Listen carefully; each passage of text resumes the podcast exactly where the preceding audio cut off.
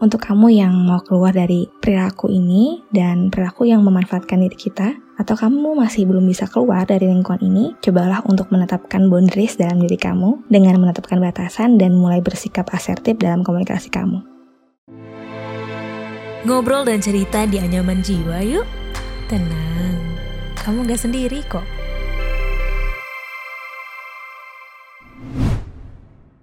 Buat kamu, para fresh graduates yang pengen tahu serba-serbi dunia kerja profesional, serta hak dan kewajiban karyawan dan perusahaan, yuk dengerin Podcast Obsesif, persembahan Medio by KG Media, hanya di Spotify. Halo, saya Nai, tim manusia asa. Podcast Anyaman Jiwa episode kali ini, saya akan bercerita jika kamu sering dimanfaatkan orang lain. Sebelum mendengarkan obrolan kali ini, Jangan lupa follow dan beri rating terbaikmu untuk podcast Anyaman Jiwa di Spotify, serta nyalakan notifikasinya ya, supaya kamu bisa terinfo setiap ada episode terbaru yang tayang di hari Rabu dan Jumat. Sedih rasanya kalau kita sadar bahwa orang yang selama ini kita anggap sebagai teman, ternyata justru hanya memanfaatkan diri kita dan tidak benar-benar tulus ingin menjadi teman sejati. Saat sadar bahwa selama ini kamu hanya dimanfaatkan, pastinya kamu ingin tahu apa yang membuat kamu mudah dimanfaatkan. Ada banyak kondisi dan keadaan di mana kita bisa jadi dimanfaatkan orang lain. Sesederhana dalam mengerjakan tugas. Jika kamu adalah seorang siswa atau mahasiswa, pasti kamu terbiasa dengan mengerjakan tugas makalah, paper, dan lain-lain.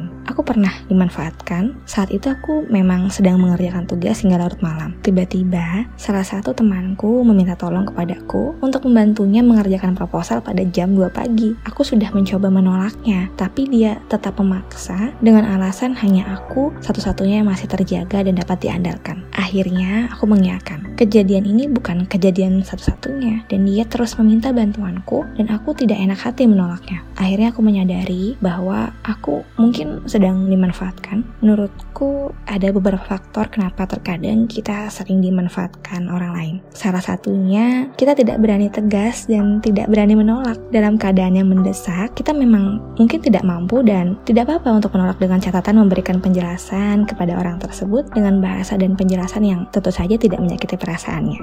Salah satu cara aku untuk menghadapi orang-orang yang mungkin suka memanfaatkan diri kita dan bantuan kita ialah dengan melakukan komunikasi asertif.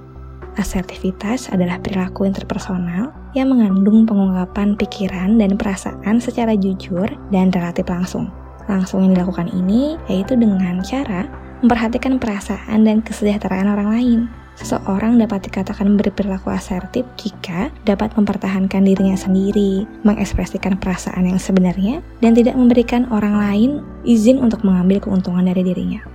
Pada saat bersamaan, individu juga mempertimbangkan bagaimana perasaan orang lain tersebut. Keuntungan berperilaku asertif mendapatkan apa yang kita inginkan tentunya, dan biasanya dapat membuat orang lain juga tidak marah.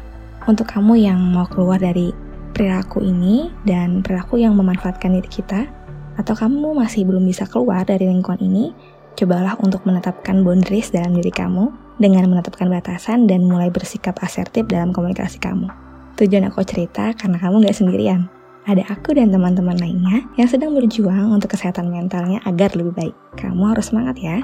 Terima kasih buat kamu yang sudah mendengarkan episode kali ini. Terima kasih juga mau mendengarkan saya. Kalau kamu ingin curhat, jangan sungkan ya. Kirim aja ke podcast at kgmedia.id dan DM di sosial media at medio by KG Media dan follow Instagram Manusia Asa di at manusiasa.id. Saya Nay dari tim Manusia Asa. Ditunggu episode selanjutnya. Bye.